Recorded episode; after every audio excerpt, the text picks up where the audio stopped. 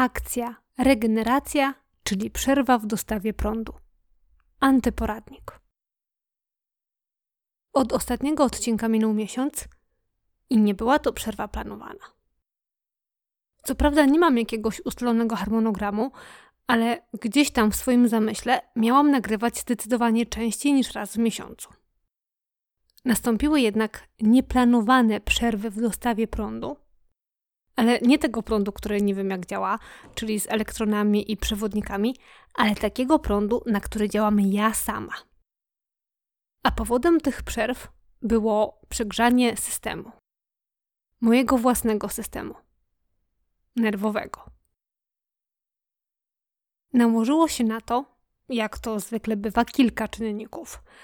Po pierwsze, gorący, a może nawet upalny okres w pracy i bynajmniej nie mam tu na myśli temperatury. Lipiec i sierpień były rekordowymi miesiącami w firmie, w której pracuję pod względem ilości nowych klientów, którymi teraz oczywiście należy się zająć. A zatem, niestety, znowu więcej i bardziej intensywnie pracuję, no bo mam chore poczucie obowiązku i się spinam, żeby nic nie zawalić. Ale oczywiście masakra w pracy to dla mnie za mało, więc zafundowałam sobie do tego w ostatnim czasie dwa weekendowo-wyjazdowe maratony, w tym jeden za granicę, pokonując e, na szczęście w większości samolotem ponad 1100 km w jedną stronę, a drugi z czterema godzinami jazdy w jedną stronę w najgorętsze dni w roku starym autem bez klimatyzacji. W czasie tego pierwszego byłam na ślubie w Chmielnickim i tańczyłam na nim do małej cyganeczki i śpiewałam najgłośniej w konkursie i odbyłam też 10-kilometrową przebieżkę, takie przebieżkę zwiedzanie, bo mieliśmy tylko 3 godziny z moim mężem po moim ukochanym mieście Kijowie i cieszyłam się tym jak dziecko i mam na to dowody w postaci około 100 zdjęć i bałam się, że mnie nie wpuszczą z powrotem, bo z dnia na dzień wprowadzili kwarantannę, a potem znowu trzeba było iść do pracy. I to był tylko taki mocny początek tej całej historii. I nie mówię Wam tego, żeby się pochwalić, jakie intensywne i pełne wrażeń życie prowadzę, ale po to, żeby uświadomić, że nawet jeżeli dzieją się w naszym życiu super fajne i miłe i przyjemne rzeczy, ale w dużym natężeniu, to one paradoksalnie dla naszego zdrowia psychicznego i emocjonalnego mogą być równie wyczerpujące jak te nieprzyjemne. A ja miałam pod dostatkiem i jednych, i drugich bo gdzieś jeszcze pomiędzy pracą i wyjazdami odbyliśmy kilka wizyt u lekarzy, zrobiliśmy worek kolejnych badań i stanęliśmy przed trudną życiowo decyzją, co dalej i czy na pewno teraz. I z jednej strony wiadomo, że nie wsiada się na roller coaster po tym, jak nas mdli, bo dopiero co zeszliśmy z karuzeli, ale z drugiej strony odkładanie trudnych rzeczy na później sprawia, że możemy się nimi po prostu dłużej i mocniej stresować. Podejmowanie życiowych decyzji w warunkach przerw w dostawie prądu jest jeszcze trudniejsze niż zwykle, ponieważ w tej przerwie można zapomnieć, że te plusy i minusy to już mieliśmy w głowie cztery razy i nic z tego nie wynikło.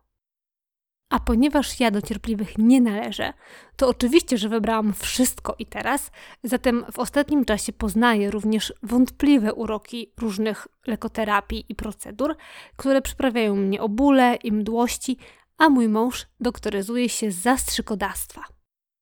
I jeszcze mieliśmy stłuczkę pod kliniką i współuczestnik był bardzo niemiły i przyjechała policja. Jednym słowem, jest upojnie.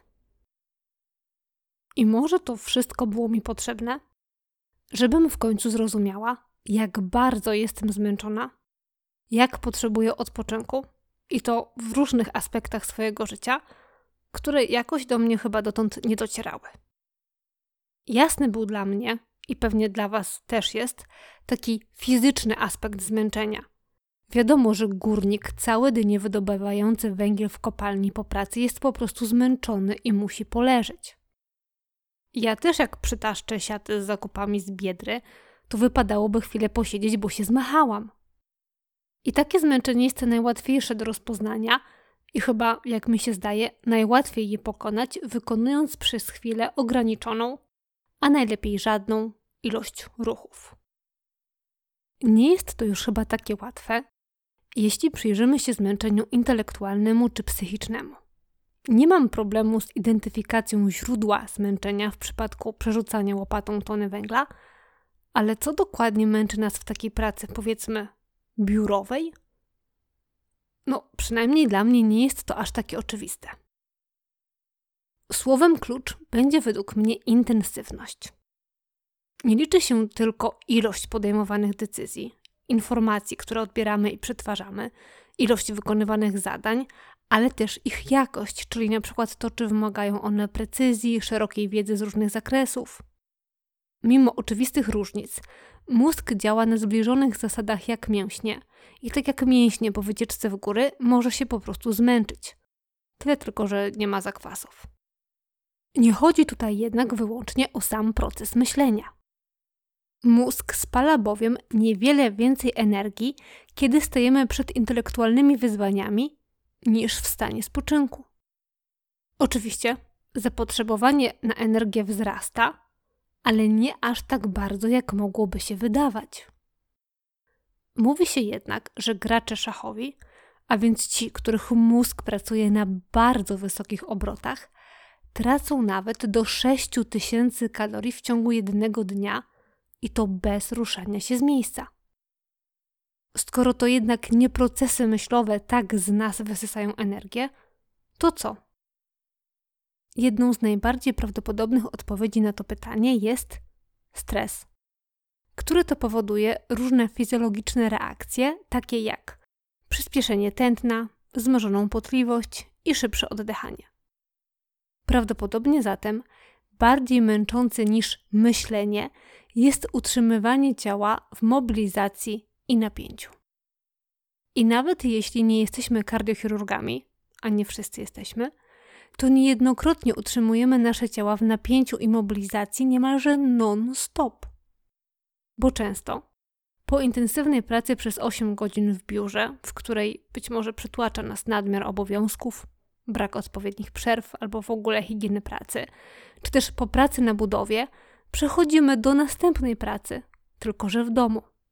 Sprzątamy, gotujemy, zajmujemy się dziećmi, bierzemy udział w kursach online dla podniesienia kwalifikacji, sprawdzamy parametry pralek i analizujemy oferty przed kupnem nowej bez chwili wytchnienia.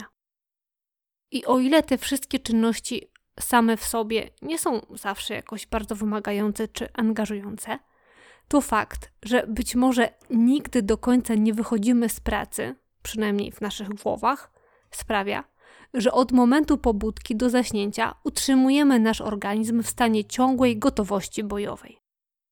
A jeśli przyzwyczaimy się do takiego trybu, to potem trudno jest się z niego wyłączyć. Do tego całego zmęczenia i fizycznego, i psychicznego dodałabym jeszcze coś, co sama sobie wymyśliłam i nawet zdiagnozowałam, czyli zmęczenie emocjonalne. W tak zwanej literaturze fachowej, jaką sobie ostatnio przeglądałam, na ten temat się raczej nie mówi i można spotkać teksty wyłącznie o zmęczeniu fizycznym lub intelektualnym łamane przez psychicznym. I chyba faktycznie trudno do końca to oddzielić, niemniej jednak, jako że ja lubię się upierać przy swoim, to uważam, że powinno się wyróżniać również zmęczenie emocjonalne. I drodzy naukowcy, jeżeli jeszcze nad rozkmienieniem tego tematu nie pracujecie, no to najwyższy czas. Zmęczenie, które sobie nazwałam zmęczeniem emocjonalnym, to nie jest zmęczenie od pracy i stresu i tego bycia w ciągłej mobilizacji, ale od przeżywania. Jeśli dużo wokół się dzieje, a ja jestem obecnie w środku tornada różnych wydarzeń i działań, to dociera do nas masa bodźców, które wywołują emocje, zarówno te przyjemne, jak i nie bardzo. Jeśli bodźców jest nadmiar, to i emocji może być nad wyraz sporo.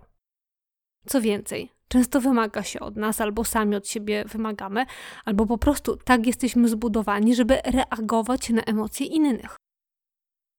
Na przykład, jeśli ktoś do nas, mówiąc potocznie, wyskakuje z krzykiem, to nasz organizm musi na to w jakiś sposób odpowiedzieć, i ta odpowiedź może nas drogo, drogo energetycznie kosztować. Podam Wam przykład z pracy. To było spotkanie z klientką, o której już nawet e, mówiłam w tym odcinku o historiach rodzinnych. Kobieta przyjechała z zagranicy, żeby zostawić kilka dokumentów ojca. Spodziewałam się powiedzmy 10 minut na omówienie dokumentów oraz kolejnych 10 minut na tak zwany small talk. Spotkanie trwało godzinę, a pewnie trwałoby dłużej, gdybyśmy nie zamykali biura. I większość czasu klientka przepłakała, przepraszając co chwilę i tłumacząc, że ona nie wie, ona po prostu nie wie skąd w niej tyle tych emocji. Najpierw dałam jej chwilę. Zapytałam, czy potrzebuje chusteczki. Powiedziałam, że nic się nie dzieje. Oczywiście rozumiem, że musi sobie chwilę popłakać. Dałam jej kolejną chwilę. Znowu zaproponowałam chusteczkę. A kiedy po trzech minutach merytorycznej wymiany zdań znowu buknęła szlochem, powiedziałam, że rozumiem jej emocje, że ja też płakałam oczywiście w podobnej sytuacji, jak po raz pierwszy odwiedzałam groby swoich przodków i o ile dobrze pamiętam, przyniosłam mi te chusteczki. Po tym spotkaniu byłam tak wykończona, jakbym przerzuciła tonę węgla łopatą. I nie było to zmęczenie psychiczne ani fizyczne, ale właśnie moim zdaniem emocjonalne. Oczywiście, pewnie można było to zrobić inaczej, jakoś inaczej rozegrać to spotkanie z mniejszym kosztem dla siebie. Oczywiście są też osoby mniej wrażliwe i empatyczne i jest im łatwiej, ponieważ albo w ogóle tych emocji od innych nie odbierają, albo też ich reakcje mają znacznie mniejsze nasilenie. Podobnie z własnymi emocjami. U osób mniej wrażliwych mają one mniejsze nasilenie, a więc są mniej energożerne. Ale myślę sobie, że pewnie nawet wy, ci bardziej gruboskórni, też macie czasem poczucie, że po prostu za dużo się wokół dzieje i wasz system nerwowy nie wyrabia. Do zmęczenia, czy nawet do wyczerpania emocjonalnego dochodzi rzecz jasna nie tylko w sytuacjach pracy, ale też na przykład w domu, kiedy nasi, powiedzmy, współmieszkańcy wymagają ciągłej uwagi, albo mają wiele różnych problemów, albo też są bardzo konfliktowi. Wyczytałam także, że jedną z przyczyn takiego stanu jest też brak wystarczającego uznania, wsparcia i uczucia oraz brak czasu dla siebie i nierealistyczne oczekiwania z cyklu zawsze dam radę. Brzmi znajomo? Ktoś coś? Skoro już wiemy, co i jak nas męczy, i jeśli nie chcemy, żeby pewnego dnia to wszystko walnęło, to wydawałoby się nic prostszego, jak tylko po prostu odpocząć. Problem polega na tym, że to wcale nie jest takie proste. Moi drodzy, ja znalazłam nawet w internecie specjalne kursy czy warsztaty z odpoczywania. I najpierw mnie to zaskoczyło i rozbawiło. Pomyślałam sobie, serio, odpoczywania trzeba się uczyć, naprawdę, sami sobie tego nie ogarniemy. Ale potem przypomniałam sobie, że przecież mamy wiele warsztatów czy treningów jogi i medytacji, które zaczynają się od nauki poprawnego oddychania. Bo wychodzi na to, że oddychać też nie umiemy. Chodzimy do fizjoterapeuty po to, żeby nauczyć się prawidłowo siedzieć, a w telefonach mamy aplikacje, które przypominają nam, żeby pić wodę. Może jednak paru rzeczy musimy się jednak nauczyć od nowa. Niestety, nie mam dla Was garści złotych rad, jak odpoczywać, bo jak już usłyszeliście, sama nie umiem tego robić. Za to jednak w nieodpoczywaniu mam bardzo bogate i wieloletnie doświadczenie. A zatem chętnie opowiem Wam już dziś, co się nie sprawdza i jakie błędy popełniamy, bo to nie tylko ja, i co nam w relaksie i w regeneracji przeszkadza. Przede wszystkim chyba to, że kto to widział nic nie robić. Nic nie robienie to marnowanie czasu, a odpoczywanie dla większości z nas bywa równoznaczne z lenistwem. Żyjemy w przekonaniu, że każde nasze działanie powinno mieć jakiś ważny cel, a spacer, przy okazji którego nic nie załatwiamy, to po prostu pusty przebieg. Dla niektórych po prostu siedzenie albo leżenie jest w ogóle poza granicami wyobraźni.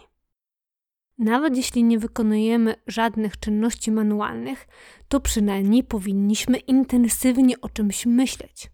I nawet kiedy po prostu siedzimy, to nasz mózg powinien działać właśnie na najwyższych obrotach. Przeliczać w myślach wysokość składek ubezpieczeniowych albo robić listę zakupów, planować pakowanie na wakacje, albo wymyślać tematy na kolejny podcast. I powiem Wam, żaden to odpoczynek. Ale przecież wszyscy jesteśmy tak zajęci, że po prostu nie mamy czasu na odpoczynek. Brak czasu i zapracowanie jest po prostu modne.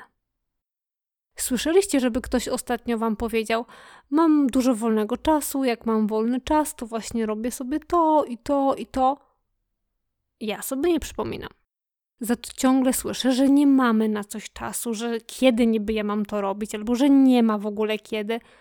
Jeśli wszyscy wokół nas mają swój czas zapełniony po brzegi, to wręcz nie wypada mieć u siebie przestojów.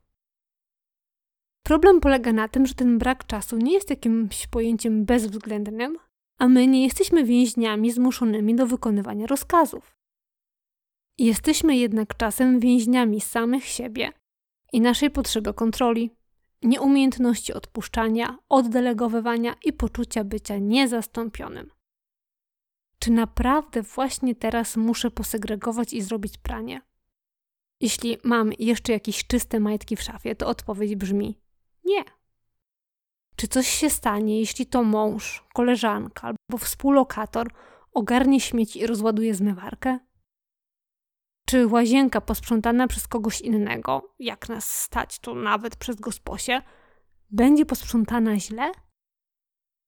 Czy nowa pralka wybrana przez męża będzie gorsza niż ta wybrana przeze mnie? A jeśli nawet tak, to co z tego? Czy jeśli ktoś raz za mnie odbiera pocztę w biurze, to znaczy, że jestem zbędny? Póki sobie nie uświadomimy, że nie jesteśmy niezastąpieni, że niektóre czynności nie są sprawą życia i śmierci i że nie wszystko robimy najlepiej na świecie, a nawet jeśli robimy, to czy to może być zrobione przez kogoś innego na poziomie ok? Jeśli tego nie poukładamy sobie w głowach, to nadal będziemy sabotować własny odpoczynek ciągle odkładając go na później, kiedy już wszystko zrobimy. Jest tylko ryzyko, że nie dożyjemy. Chyba nie zdajemy sobie sprawy, że odpoczynek jest nam potrzebny nie mniej niż na przykład jedzenie. Kiedy jesteśmy głodni w poniedziałek, to nie mówimy sobie, to zjem w weekend. W weekend będę miał czas.